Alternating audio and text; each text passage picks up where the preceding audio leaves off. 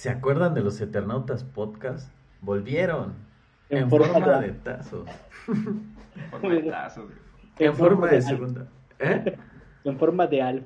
En forma- En forma de segunda temporada en la cual no ha cambiado absolutamente nada. No ha cambiado nada porque no han donado nada. ¿Qué, qué les vamos a decir? Queremos que nos donen para que ahora sí podamos mejorar en esta segunda temporada. Para poder ponerme un pedacito aquí en- de, de cráneo. ¿Qué pasó? A mi operación. Para mi cirugía. Vamos a empezar, ¿no?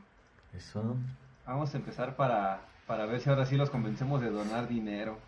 Vientos. Es que no has invitado a nuestra super amiga pechugona que vive en el Estado de México. A, a, a Miguela.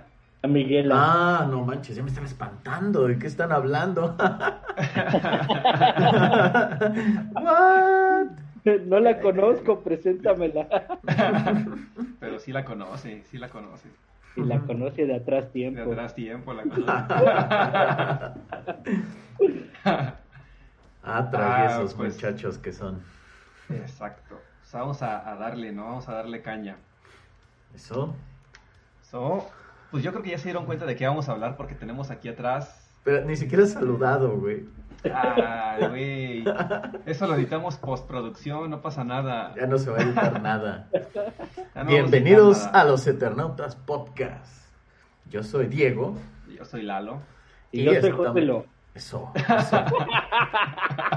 es que como eres invitado, güey. Ah, gracias.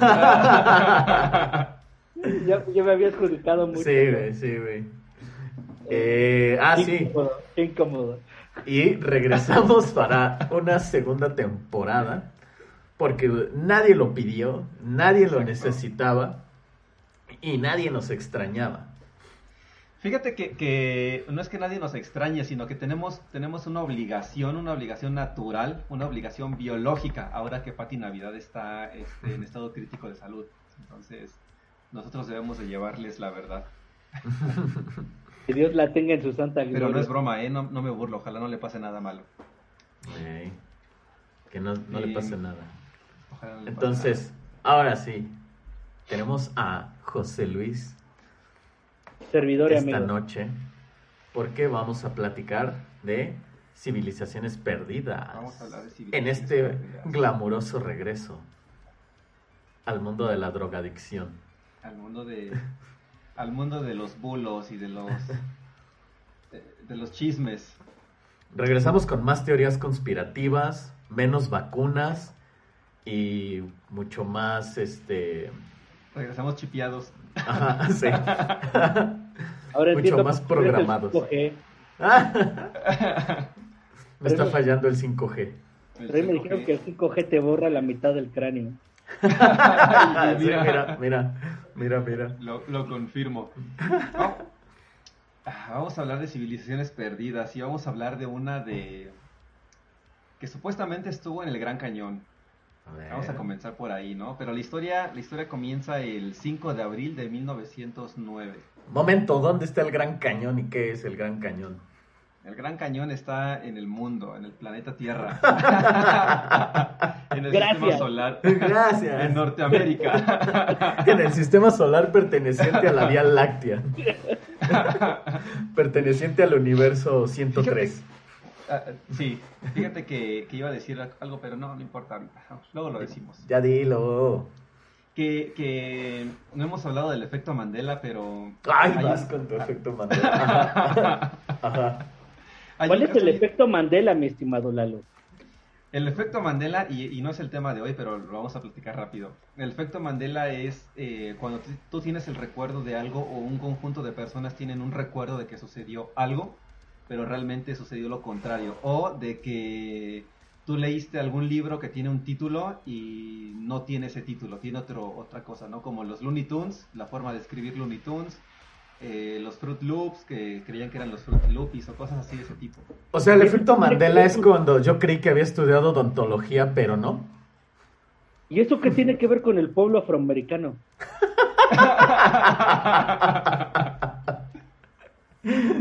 Ay, Tiene, tiene todo que ver, tiene todo eh, que ver. se le da ese nombre porque muchos creían que Nelson Mandela, Nelson Net, había fallecido y no.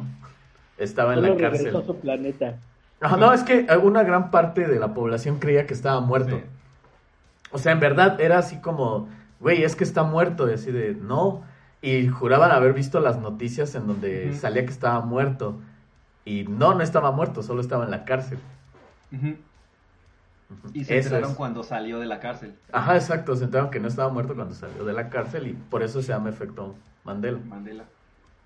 Así como tú cuando creías que habías cursado siete materias en primer semestre y en el último semestre te avisaron que no las habías cursado. Fue muy hermoso recibir esas noticias mientras le sacaba un diente a una persona. Es real. Pero bueno, ese no es el tema de hoy. El tema de hoy es civilizaciones perdidas. Civilizaciones perdidas. Y, y el tema de hoy también tiene que ver con el efecto. Ah, no es cierto. El mariposa, el efecto mariposa. Ah, que no, alguien, a ver, alguien estornudó en Egipto y madre salió una civilización en una América. civilización en América. Ujú, Exacto. Literal. Justo lo Sí. que sucedió aquí. Es lo que pasó. Bueno, entonces, ¿dónde está el Gran Cañón?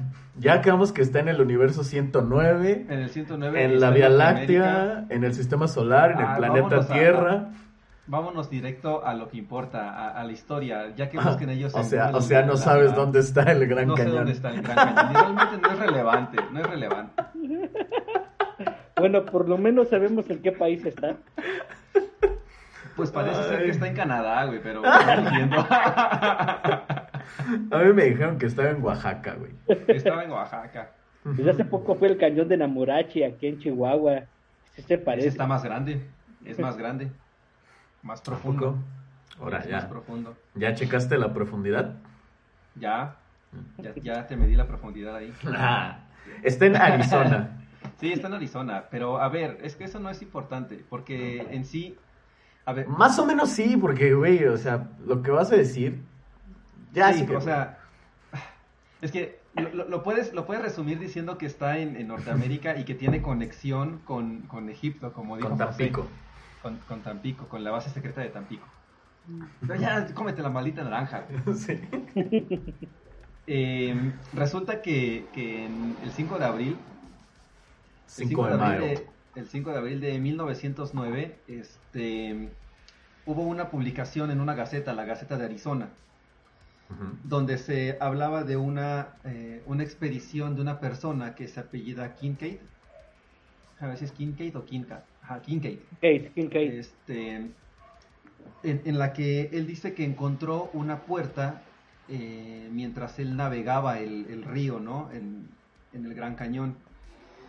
Y en esta puerta que estaba más o menos a 1400 metros de- del, del techo, bueno, de la parte de la meseta del Gran Cañón, eh, pues se dio a la tarea de, de subir, ¿no? Le dio curiosidad y se metió a ver qué onda. Entonces, lo, lo interesante es que ahí empieza todo. Eh, se mete y descubre, descubre que hay una, eh, pues una especie de caverna tallada a mano, con, con herramientas de, de origen humano. Y mientras va caminando, encuentra, o mientras va explorando hacia adentro, encuentra eh, vestigios de lo que pudo haber sido una civilización. Y de hecho el título, Todo lo que pudo haber sido, pero no fue. perdón, Todo lo que pudo haber sido entre nosotros, pero no fue. Eso. Eh, pone en, la publicación de la, de la revista exploraciones en el Gran Cañón, ¿no? Literal eso es lo que estaba haciendo el tipo. Y encuentra vasijas, cerámica, este, encuentra también tallados en la pared, muy altos, y encuentra una especie de, bueno, no una especie, una, una estatua con forma de un Buda, pero es una hibridación entre un Buda y deidades indias, ¿no? Y se empieza a poner como medio complejo el asunto, porque aquí es donde no se sabe si es realmente un, una, pues algo falso, o algo, re- eh, algo real, algo verdadero que está haciendo, eh, pues lo quieren ocultar, ¿no? Quieren callarlo. Y me voy a ir un poquito, un poquito atrás a- al, al fundador, al, quien, al que estaba financiando la expedición de esta persona o de quien dice ser esta persona, porque hay mucho misterio detrás de todo esto. El autor que escribió esto y que se publica en esta gaceta pues es anónimo, o sea, no saben quién fue, pero se publicó y pasó la, la redacción y la edición y todo lo que digan, ¿no? Entonces, quien, lo, quien financió la expedición es el Instituto Smithsonian, que está en Estados Unidos. Algo interesante es que eh, quien fundó el instituto soltó su lana. Fui yo. Fue 1500, 1600, no recuerdo muy bien. Y jamás visitó Estados Unidos, la persona, ¿no? Smithson. No visitó Estados Unidos, soltó la lana y está siendo administrado el instituto por el gobierno estadounidense. Entonces, tú dices, ok, eh, eh, está siendo administrado, controlado en su mayoría por el gobierno estadounidense y está, eh, es, es, muy interesante. Tiene mucho conocimiento este instituto. De hecho, sale en la serie de Bones, ¿no? Todo lo que quieren descubrir y hacer y los experimentos que quieren correr, los hacen ahí. ¿No sale también en Wonder Woman 2? ¿No trabaja ahí? No, creo que no. No he visto Wonder Woman 2. Ah, Wonder Woman 1980. Todavía no sale en el canal 5, güey. ¿Ya se estrenó en TNT? en Golden a las 12. Uf. Ya, pero está muy rara esa versión. Ajá. Y, y entonces, eh, algo, algo interesante y que choca aquí es que después de que sale la, publicación de la Gaceta, después de que Kincaid dice se encontró este, el, camino, las vasijas, se encontraron cosas, más cosas que ahorita vamos a decir. El Instituto Smithsonian, el Smithsoniano, dice, ¿saben qué? Yo no sé quién es este vato, no, no tengo relación con él, no lo conozco. Y cuando se ponen a investigar, eh, a, a, ver qué onda con esta cosa, eh, estas personas de Kincaid, y de Johnson. Johnson and Johnson. No, Jordan, Jordan. Ese Jordan. Eh, descubren que realmente sí tuvieron publicaciones y hubo, hubo comunicación entre estas personas con el instituto, pero quieren como que cortar la relación. ¿no? O sea, como que no quieren que se sepa. Algo interesante de la zona en la que se encuentra esto es eh, del Gran Cañón, particularmente, es que está protegido y está limitada la, la visita de las personas civiles. O sea, uh -huh. tú puedes ir a explorar el, el, Gran Cañón, pero en una zona delimitada no puedes pasar. O sea, no, no está permitido para que tú entres. Y, en, y es que es, es, lo que hace que este es que tipo tienen zombies de, de Zaguayo ahí adentro. ¿Hay, ¿Hay, zombies? Tienen zombies de Zaguayo ahí adentro, güey. Por eso no puedes pasar. No lo dudo. eh, entonces, eh, esta ciudad o esta... O sea, a ver, en, en resumen, este este güey encuentra en una de sus expediciones una civilización. Encuentra bueno, vestigios, ruinas, de, una vestigios de, una civilización. Y esta zona está cerrada. Está cerrada al acceso, exacto. Entonces, eh, les voy a leer el encabezado porque no lo leí todo. Dice, exploraciones en el Gran Cañón, misterios de una rica caverna salida o traída a la luz, ¿no? Jordan está cansado, es ese Jordan el, el que lo, lo, saca, ¿no? Uh -huh. eh, y también menciona que pudieron haber eh, migrado, o bueno, se indica que estas personas antiguas, estos eh, ancestros, pudieron haber migrado de los Oricot. Entonces, bueno, y eso es lo son? que menciona. Pero, Espérame, pero lo, lo, curioso es que no hay relación con esto y sí conectan a esta... O sea, porque no hay nada, o sea, no hay, no hay como que caras de quien estuvo ahí. Lo que sí hay es una, es una eh, galería con momias. Y uh -huh. las momias son de 3 metros de alto, que es lo que lo vuelve un poquito más interesante. Dices, ok, ¿qué pedo con esto? Algo que, que es interesante en el tema, y estoy diciendo interesante un chingo de veces, pero bueno. Eh, uh -huh la, la historia del, de los pueblos norteamericanos, nativos norteamericanos, hablaba de los Anasazi. Eso yo creo que tiene que tener otro episodio diferente y, y especial para los Anasazi, porque tampoco se sabe qué, qué onda con ellos, ¿no? Desaparecieron, según. Son y estaban, estaban dos, dos vertientes. Eh, de hecho, salen los Anasazi en una película de Scooby-Doo, pero son extraterrestres. Eh, Entonces, una película de Scooby-Doo. Scooby Güey, es que lo, lo, interesante es que para, para, para, ocultar las cosas tienes que ponerlas a la vista de todos, para que nadie lo, lo pregunte y todos digan, es que, güey, tú lo viste, ya lo hemos dicho. Aquí. El, el mejor escondite es a la vista. Oye, Exacto. es que algo que es realidad es de que también el gobierno estadounidense siempre ha utilizado las caricaturas para ir concientizando, concientizando a su población. Ujú. ¿Se acuerdan Sí. cuando salió lo de la bomba atómica, que creo que salió la caricatura de Mickey y el átomo, algo así, ¿no? No sé. Entonces, no, no hay que dudar de que poco a poco nos han ido metiendo películas como el 4 de julio, cosas así para que de Para verdad, cosas. sí, ¿no? Sí, De broma en broma la verdad se asoma. exacto. Ahora, ¿qué es lo que conecta a, a esta civilización o estas ruinas con Egipto, como lo dijimos al inicio? Y es que en la caminata de estas personas, estos exploradores, encontraron tablillas que tenían jeroglíficos. Acordemos que esto fue en 1909, o sea, este se publicó en 1909. Ujú. Y no solamente encontraron eso, encontraron eh, vasijas, vestigios y cosas de, de otras civilizaciones que eran indias o que eran egipcias. Y, y es lo que lo vuelve más eh, misterioso, ¿vale? Hay grabados y sí eh, encontré unas imágenes interesantes de la investigación donde se muestra que O sea, si hay imágenes reales de la investigación. hay, hay, hay bocetos, hay bocetos de, de lo que encontraron. Pero no, no solo eso.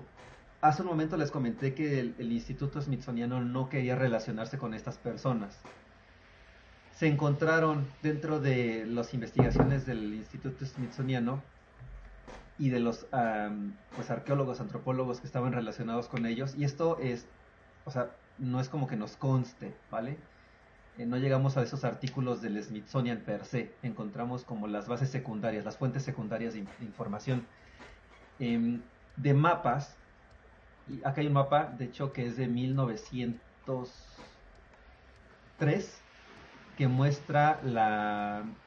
Ah, se me olvidó la palabra en español para la palabra creek. Uh, uh, perdón. Este, pero es algo cristal, no recuerdo que es cristal, ¿no? Y que estaba disponible este mapa para Kincaid. Ahora, en este mismo mapa, ya traído a la actualidad, se anotan nombres de zonas y les voy a dar tres nombres. El primer nombre es el templo de Shiva, en el Gran Cañón, o sea, estamos hablando de, de- de Arizona. El templo de Osiris, el templo de Isis, que están cerca del Crystal Creek y cerca del, del Gran Cañón, nos están rodeados de esto. Lo interesante eh, que, que aumenta el Smithsonian, el Instituto Smithsoniano es que esos nombres se los dieron los antropólogos y los arqueólogos porque les gustaba por la época, por el boom de la época. Ah, Puede no. ser. Puede ser que dijeran, ah, pues esto vamos a ponerle porque están descubriendo cosas en Egipto y aquí lo vamos a traer, ¿no? Puede ser. Pero se vuelve muy interesante, muy curioso que, que le den este, este nombre cuando realmente en la publicación de la Gaceta de Arizona decían que se encontraron tabletas con jeroglíficos egipcios, ¿no? Pero decía que, o sea, según la investigación, eran parecidos, ¿no? No eran los Sí, mismos. perdón, er- eran muy similares, sí es cierto. Ajá, porque, pues, yo creo que eso es el punto importante en esta investigación, ¿no? Porque no, que en realidad no era un plagio, ¿no? Que en realidad alguien no, Sí. no lo sembró como la policía mexicana las drogas en los amigos, ¿no?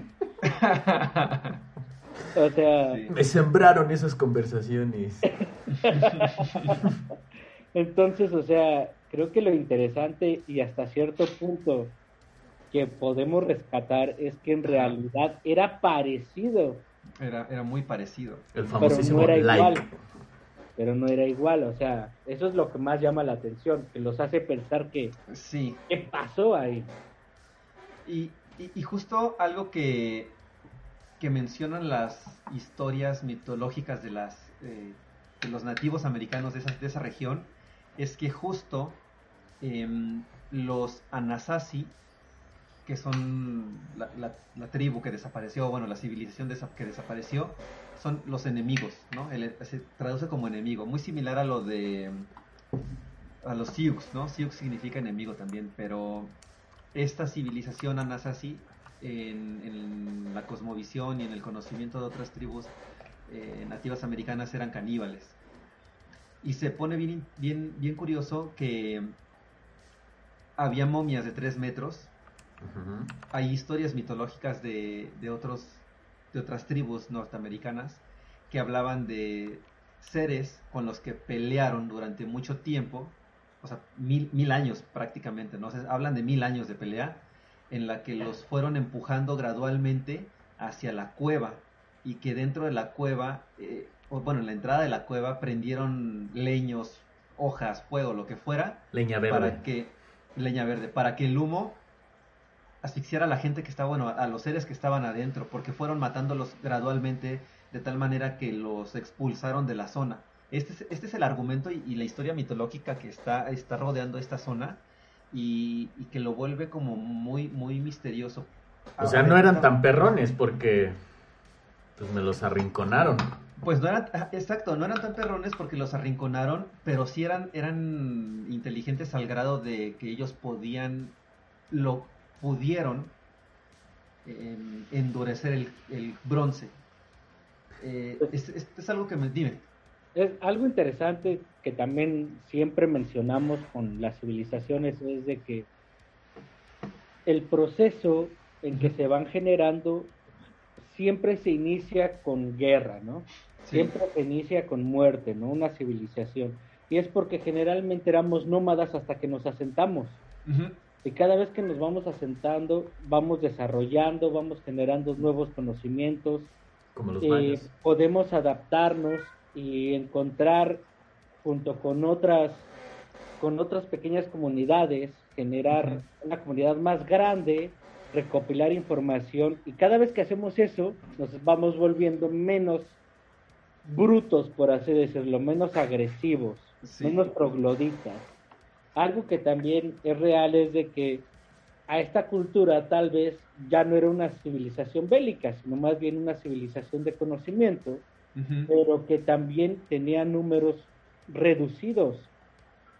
Eran pocos y así pues no somos machos, pero somos muchos. somos pocos pero locos, dice. Ni tanto, güey, a pesar de que medían tres metros. Entonces, pero, pero los vatos que eran... O estaban tratando de compensar. Que querían que querían lo que ellos tenían, porque generalmente eso pasa en las conquistas, pues tenían un número mayor a comparación de ellos, ¿no? Posiblemente. Sí. hay, hay, un fragmento de, de, de, esta, de esta publicación y de lo que se sabe es que dentro de la, de la cueva, en el pasillo y todo lo que estuvieron investigando adentro, explorando, encontraron estas cavidades, ¿no? Una sala grande que podía guardar a cerca de 50.000 o estimaban que guardaba 50.000 personas, tamaño regular, un, humano regular, ¿no? No más de dos metros. Entonces, si son mayores a tres metros aquellos que estaban visitando esto o viviendo en este lugar, pues pudieran ser menos, pero vamos a tomar el número de 50.000 personas.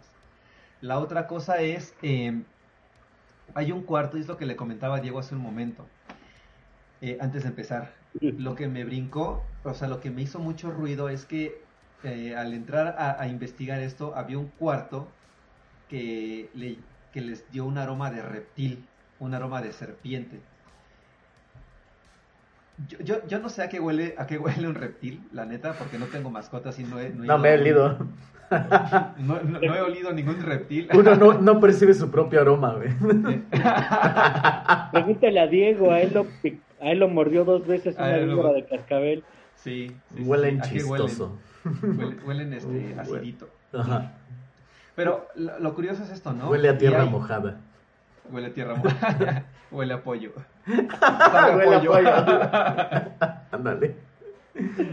Entonces, eh, el cuarto olía a serpiente. El cuarto olía a serpiente, el cuarto olía a reptil. Eh, no es el tema lo que les voy a decir 100%, pero mucho, mucho de lo que se hemos mencionado es eh, en seres extraterrestres son los reptilianos. O sea, son súper famosos, ¿no? Son, son la farándula de los extraterrestres. Entre los reptilianos y los pleiadianos son como los top.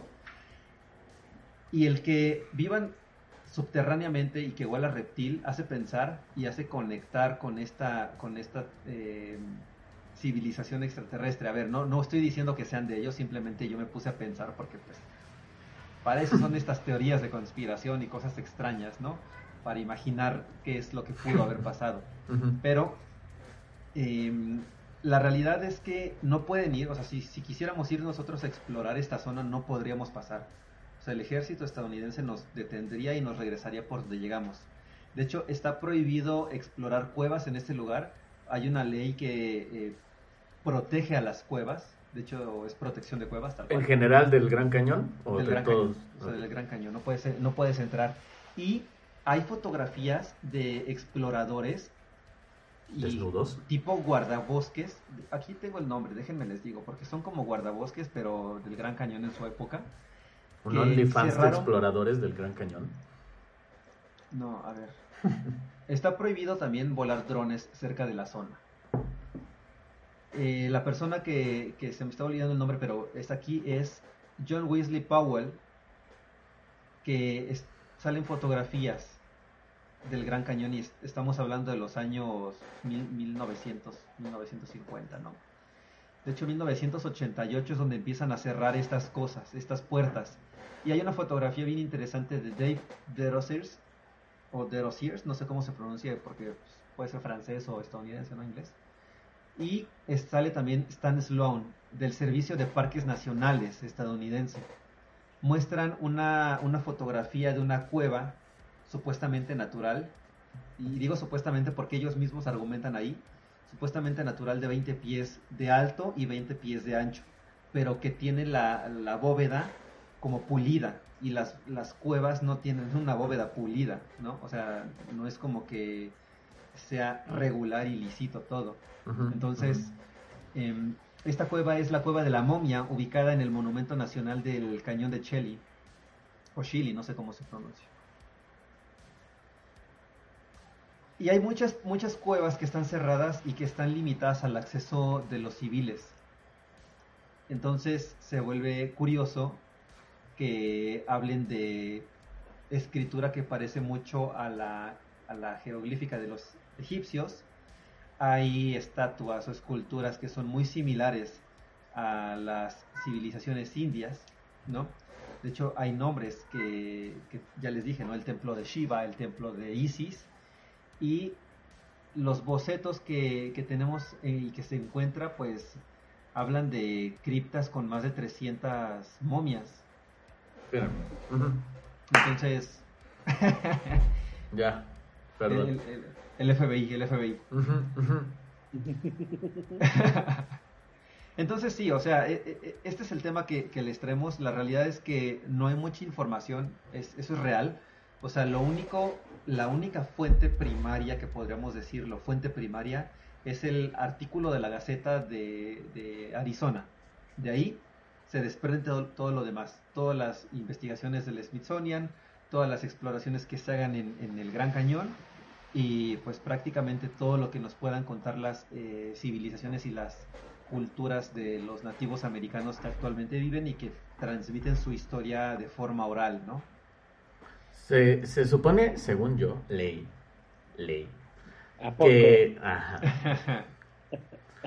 que toda esta serie de cuevas sea, sea, actualmente las ocupan como museo para la super élite de la humanidad. Sí. O sea, también por eso está restringido el, el paso. ¿no? Es donde comen bebés. Ajá, seguramente. Pues puede ser. La otra vez que estaba por ahí saliendo Elon Musk por ahí. Agarrado de la mano con Jeff Bezos, ¿no? Ándale. Estaban, estaban pasándose energía a través de que se agarraba la mano. Estaban, estaban compartiendo proteínas. Estaban compartiendo proteínas. Ay, güey. Pero, pero no sería, no sería este Elon con besos, sería Elon con Branson porque son panas. No, pero es que, eh, en, o sea, a, la luz del, ah, ojo, del ojo mediocre que somos toda la humanidad, sí, sí, sí. comparados con ellos, o sea, son enemigos. Ya en el mundo de la élite, que van a ver estatuas de tres metros, comparten eh, proteínas agarrados de la mano, que son besties. Todos son amigos ahí. Ajá. Todos son panas. Ah, pues, algo que también es un hecho es de que, por ejemplo, ¿Ustedes han tenido la oportunidad de conocer a las momias de Guanajuato? Mm,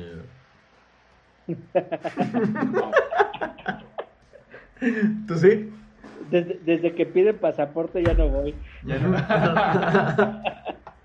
no, sí, sí las conozco. Y, y, la verdad, algo que es un hecho es de que el proceso de momificación es, no es un proceso fácil. De hecho, para que se momifique algo naturalmente, necesitas mucha suerte. Tienen que ocurrir muchos fenómenos que puedan prestar a esto.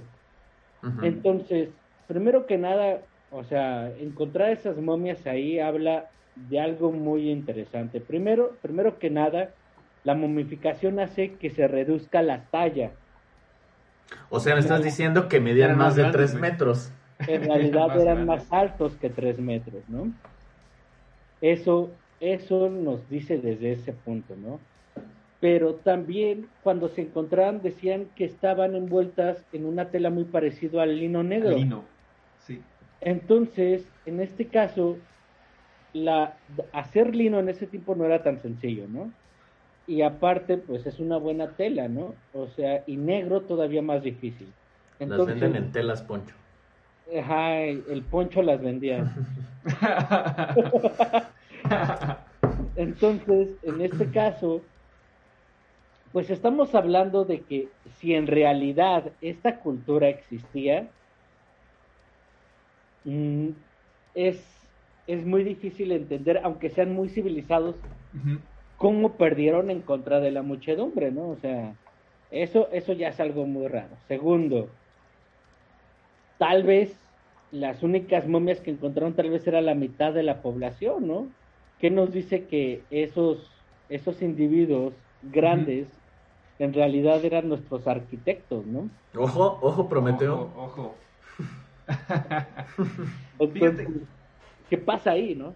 Sí, que, alguien me explique. Hay, hay este algo, algo bien interesante de, todo esto y es que ya lo platicamos en algún episodio eh, cuando hablábamos de que el Blue Beam fue el, primer episodio de que se estaría comenzando a, a sacar a la luz investigaciones de este tipo que pusieran en, tela de juicio la, existencia y la edad de la humanidad, ¿no? Porque la realidad es que de los 300, 200 mil años que, se tiene registro de que existe el humano como tal, el, Homo sapiens sapiens. 300 mil, ahora, ¿sí? Sí, ¿cuántos son?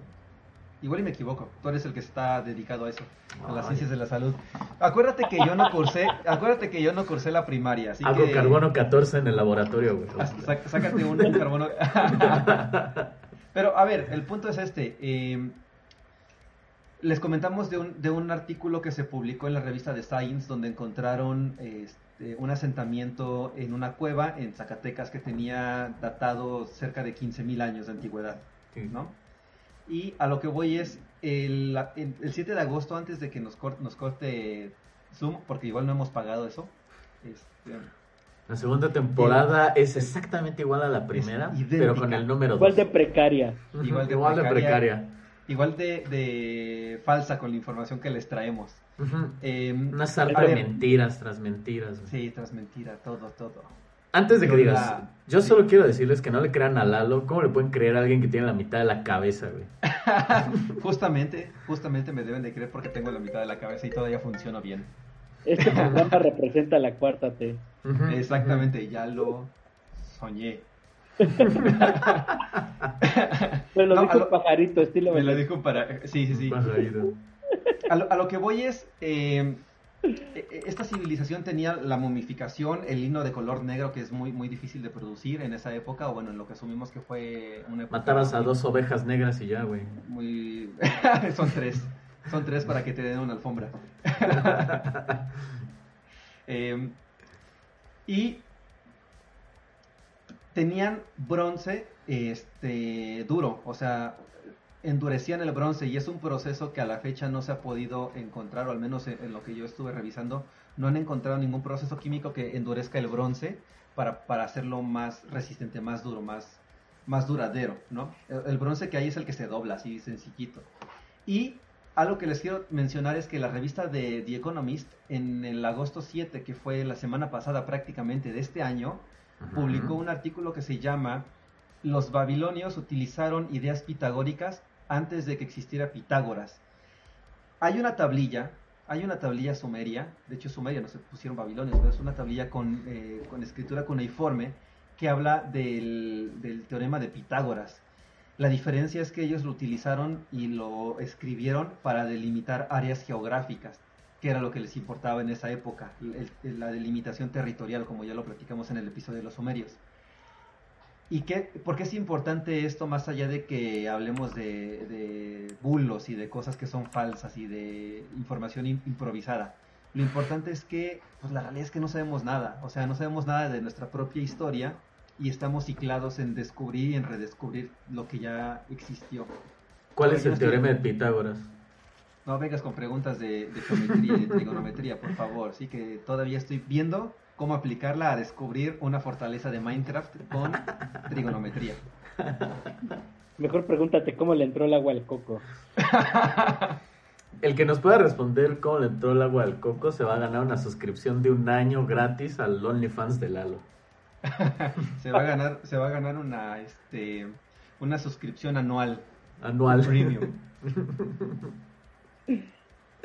Pero sí, o sea, este, ese es el punto. Em, no sé si quieren comentar algo más. A mí me, me gustó el tema y creo que pues, estaríamos yo digo, dando vueltas sobre lo mismo. Ojo, ya tiene cerveza, porque en los comentarios nos decían que por qué no tenía. Es que ya se la mandamos. y llegó rápidamente. Llegó por rápidamente. Patrocínanos. Patrocínanos rápidamente. rápidamente. Rappi es una empresa colombiana, ¿no? Según yo. Sí, sí, Ese chavo colombiano también se hinchó en dinero. Oye, pero ¿sabes qué es más interesante? ¿Qué es interesante? Es cómo metieron todos esos tesoros en una cueva y fingieron que era un descubrimiento. ¿What? No sé. A ver. Bueno, tampoco es como que haya alguien vigilando todo el día el Gran Cañón. ¿O sí? Pues sí. Imagínate, cuántos ladrones de arte no existen, cuántos de culturas, del Diego lamiendo obras de arte en los museos. Pues cuántos representantes de museos británicos existen, ahí tienes la respuesta. Con respecto al comentario de José Luis, tengo que decirles que tengo la manía de que cada que voy a un museo trato de tocar la obra más antigua que pueda tocar. Y me he metido en muchos, me he metido en muchos problemas gracias a eso. Esa gingivitis no es de gratis. Tocar con mi lengua. Entonces, ¿cómo metieron el agua al coco y todo ese arte y momias de tres metros a una cuevita en el Gran Cañón? ¿Cómo lo hicieron? Deja de, que lo metieran en el Gran Cañón. Ponle tú, nadie los ve y lo, transportan. ¿Cómo lo bajaron 1400 metros, güey? Y lo metieron por una entrada en la cueva. Creo que eso es lo interesante. En cajas de Como Homero Simpson, güey. o sea, a ver, ¿e-, ¿esa, ¿la entrada a la cueva mide 3 metros también? ¿O es una entrada chiquita?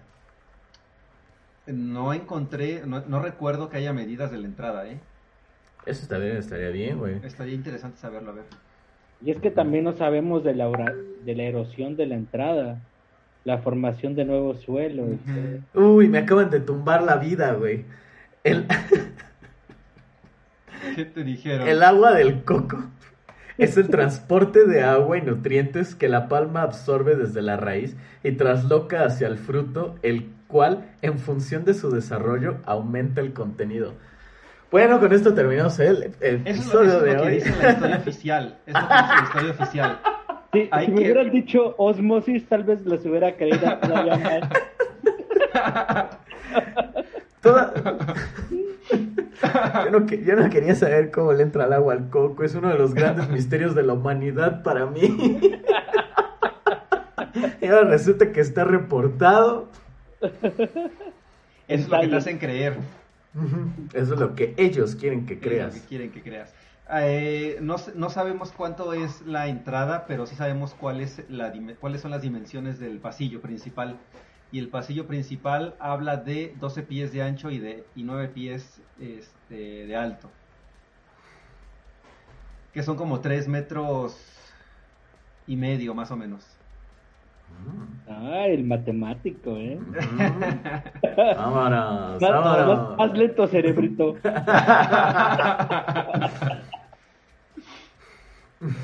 más o menos, más o menos. Muy bien. Pero pues, a ver, yo, yo, yo creo, a mí sí se me hace bien, bien interesante esta historia. Déjame acomodo mi cucurucho. para, para, repeler bien las, las señales. las malas este, energías las malas energías. Yo, yo creo que sí pudiera haber alguna civilización perdida en esta zona, pero se me hace difícil de creer que, exista una eh, ciudad subterránea ahí. o que esté, que esté, o sea, eh, opino lo mismo, pero no siento que esté relacionada con los egipcios. Ajá, sí. Miren, por ejemplo, o sea, tenemos civilizaciones antiguas en el norte de México. Por ejemplo, aquí cerca de donde vivo está Paquimén, Casas Grandes, Chihuahua. O sea, hay mucha, o sea, si nos ponemos a pensar de, de dónde se creó la vida, ahí nos podríamos aventar un, un round. No creo que haya sido en Ciudad Juárez. No, no creo que Pero lo que han encontrado en México, lo que han encontrado en otras partes del mundo, en realidad ya no sabemos si, si Lucy sí fue la primera humana, ¿no? Ah, no, no, ya voy a decir que... Entonces, o sea, no sabemos de dónde a dónde fue la migración, ¿no? Pero ojalá y no haya sido el origen acá, porque la neta, qué poco evolucionado hemos llegado. Espero que sea sido en África para tener el colchón de que por lo menos los humanos terranos no pueden llegar hasta acá. Entonces, coincido por dos, por tres que sí es probable que pueda haber una civilización ahí. O sea, si yo veo un huequillo, digo, eh, ching su madre, voy a estar cómodo. Sí. Y en ese entonces eh, había agua ahí. Sí. ¿No? Sí, sí, sí. Entonces, me podría alimentar de la pesca, por ejemplo. Las cuevas me van a proteger de las inclemencias del, del tiempo, del clima, no sé. Sí. Entonces, Pudiera ser, no estoy seguro que hubieran medido tres metros, no sé si sean extraterrestres, la neta no creo, porque también ya ves que hay rumores de que encontraron naves extraterrestres en el Gran Cañón y que el gobierno estadounidense utiliza esa tecnología para actualizar su, su ejército, o sea, la clásica de siempre, ¿no? Sí. Entonces no creo nada de eso, no le creo a alguien que tiene la mitad del cerebro. Yo creo que es una coincidencia de que Roswell quede tan cerca de Arizona, ¿verdad? no puede ser una coincidencia. Y no puede ser coincidencia que esté subterráneo el área 51. Acuérdense que el microondas vino del espacio. El, microondas y, la fibra óptica vinieron de lo que descubrieron y encontraron en el accidente de Roswell. En el lado oscuro de la luna. En el lado oscuro de la luna. Entonces. Pero a ver, este. Ya, ya en serio, no, no es este este, extraño que encuentren o que pudiéramos encontrar una ciudad subterránea tallada en la pared y, ahí escarbada, porque está Petra, ¿no? En Turquía. O sea, hay, hay, varias ciudades que han sido este, talladas, bueno, no varias, ¿no? Esa es la única que, ubico bien y la que sí me consta, pero no me sorprendería que hubiera alguna otra y que no, se haya descubierto. Hay varias, hay varias. Y chinas, o sea, del Medio Oriente, o sea, y documentadas en videos, o sea. Sí. Hizo vivir en una cueva, güey. Y hay otra, hay otra bien interesante de que también hay pirámides cubiertas. Así la pirámide de Tenochtitlán estaba, eh, perdón, de Teotihuacán estaba cubierta, ¿no? Y la que a mí me sorprendió mucho fue una pirámide, o bueno, tres pirámides que están en Bosnia. Entonces, es a lo que voy, o sea, sabemos muy poco de lo que, de lo que nos dicen que hay. antes. de lo que pasó antes. Y para Alguien se ha dedicado a borrar la historia de la humanidad. La CEP. La CEP. Fue la CEP. la CEP y Alejandría. La CEP es un, entramado mundial para borrar toda la historia de la humanidad. Sí. Fíjate que, ahí te va, antes de, de, terminar, de terminar esta, esta ¿Este episodio? Este episodio es que se argumenta también de que en Alejandría solamente se quemaron libros de censos este, y, y documentos ahí pedorros, pero todo el conocimiento real se sacó antes de tiempo y lo que se quemó es lo que no importaba. No y sé. esos, esos están ocultos ahí en, Ojo, en el Vaticano, en el Vaticano, en la biblioteca del Vaticano. en la biblioteca del Vaticano y en la ciudad perdida del Gran Cañón. Ajá. Lo Ahí escucharon donde aquí. Ahí donde-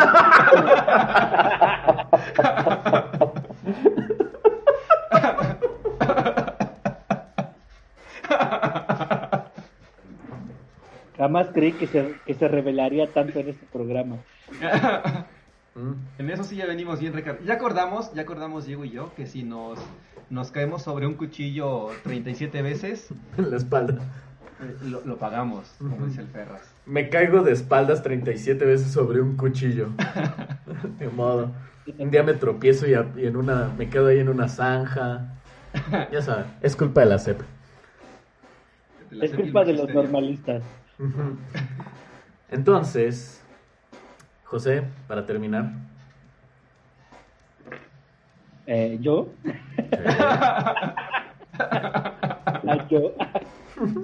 bueno, para terminar, lo único que puedo decir es paz mundial. Y, y recuerden que, y recuerden que los quiero mucho. ya está borracho, ya, ya sáquenlo, por favor. No, la verdad es de que el conocimiento siempre ha sido importante. El conocimiento siempre nos va a sacar adelante. El conocimiento siempre tiene que ser universal. Sin embargo, la falta del conocimiento ha hecho que la gente sea más fácil de manipular, sea más fácil de controlar. Y la verdad es que los gobiernos siempre se han encargado de limitar esto por más de que se quiera, no sabemos si esto es en realidad o no, pero si en realidad existe, ¿cuánto conocimiento no podríamos adquirir a partir de eso? Y si está prohibida la entrada, es porque nos quieren prohibir lo que hay adentro. No sé si es para protegernos, no sé si es para controlarlos, pero ¿qué más da? Lo importante es decirnos las cosas. Es mejor saber. Entonces, pues, si alguien sabe algo, compártalo con nosotros. Dale. Y pues ya vamos a acabar este episodio. Les queremos decir que vamos a tener episodios semanales porque una vez más nadie lo pidió, nadie lo solicitó y no podemos con ello. Pero vamos a tener episodios semanales, entonces cada semana nos veremos aquí a las 8 de la noche, si es que seguimos haciendo en vivos, y si no, nos pueden escuchar en las plataformas de podcast que más quieran o en YouTube. Mira, un gatito. Entonces, ¿algo más que quieran agre- agregar, mis queridos y estimados eh, cabezas de aluminio? Tal vez, un, más. tal vez un episodio que nos explique por qué utilizamos este gorro. Eso es lo importante. Ya lo dijimos en un trocito de episodio. Sí, sí, sí, pero todavía no, este... Ah, quieren que hablemos de las... De las innombrables. Si, lo- si mencionamos esa No podemos palabra, decir esa palabra. nos tumban, pero sí, sí, sí podríamos hablar de eso y de por qué... Del mito. Ajá, y de por qué sobornamos a las enfermeras para que nos dieran el certificado cuando no recibimos nada. Ahí nos vemos en 10 años aquellos que sí se aplicaron eso. A ver cuántos brazos tienen. No, no es cierto, no es cierto, no somos, no somos anti aquello. Control poblacional No, también sí, nos no, no. dicen. El control poblacional siempre ha existido, pero no estamos en contra de, de lo que está pasando ahorita.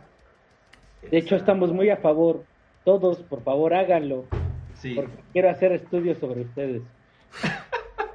Somos el grupo control. Sí, sí, sí. A- a- autoricen, autoricen todo eso.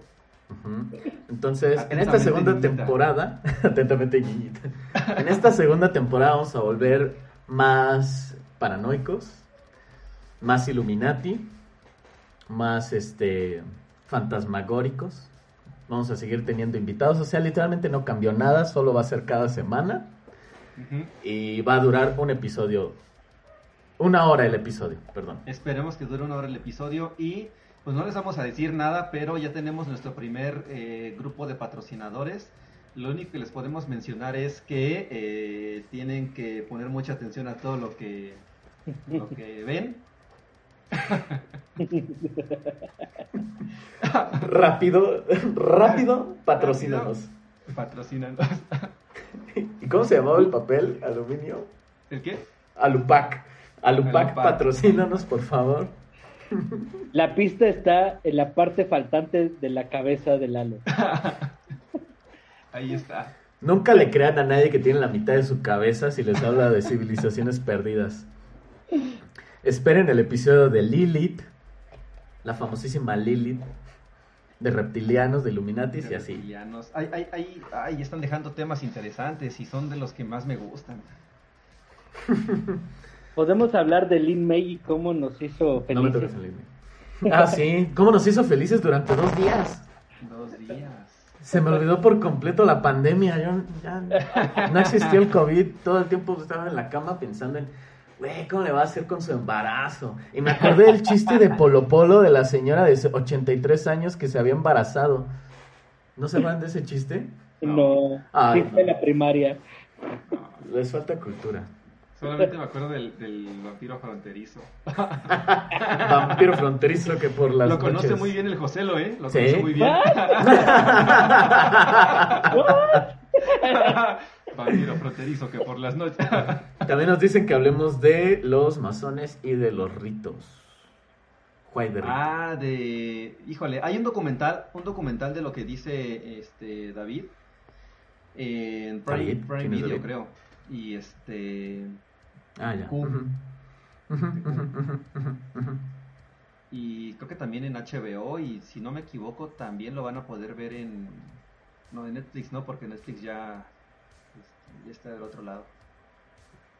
Entonces, el chiste es que en esta temporada ya nos vale madres y nos echan a una zanja. ¿Vale? El chiste es que generemos views. Entonces, todos los temas los vamos a anotar. Vamos a tener episodios de ellos porque acuérdense, un episodio a la semana con invitados o sin invitados y así. Entonces, como ya es noche y hay que ir a ver Evangelion 3.0 más 1.0, Uf, hasta aquí la vamos a dejar. 100% Vale. recomendado. También pueden ver Cells at Work si quieren aprender de su cuerpo. Ojo. Está bueno. O de, o de Office. Entonces, esto fue todo por esta semana. Nos estamos viendo, oyendo, como sea que quieran. Fue un gusto volver a estar con ustedes en la hora de los Eternautas Podcast. ¿Tú, tú, tú crees que, tú crees que no se va a escuchar, pero los algoritmos de, de todas las redes sociales ya te tienen bien atorado. No, pero trataba de darle un, un tono erótico, así como relatos eróticos. Listo, panas, pues. Vale. Nos estamos Eso es viendo. todo. Déjenos en los comentarios qué les pareció el tema y si ustedes creen que, que exista algo ahí. Y nada, Bye. bye. Todos los eventos aquí narrados son producto de la imaginación de Luis y Diego. Cualquier parecido con la realidad es mera coincidencia. Escuchar este podcast puede provocar pérdida de cabello y pene.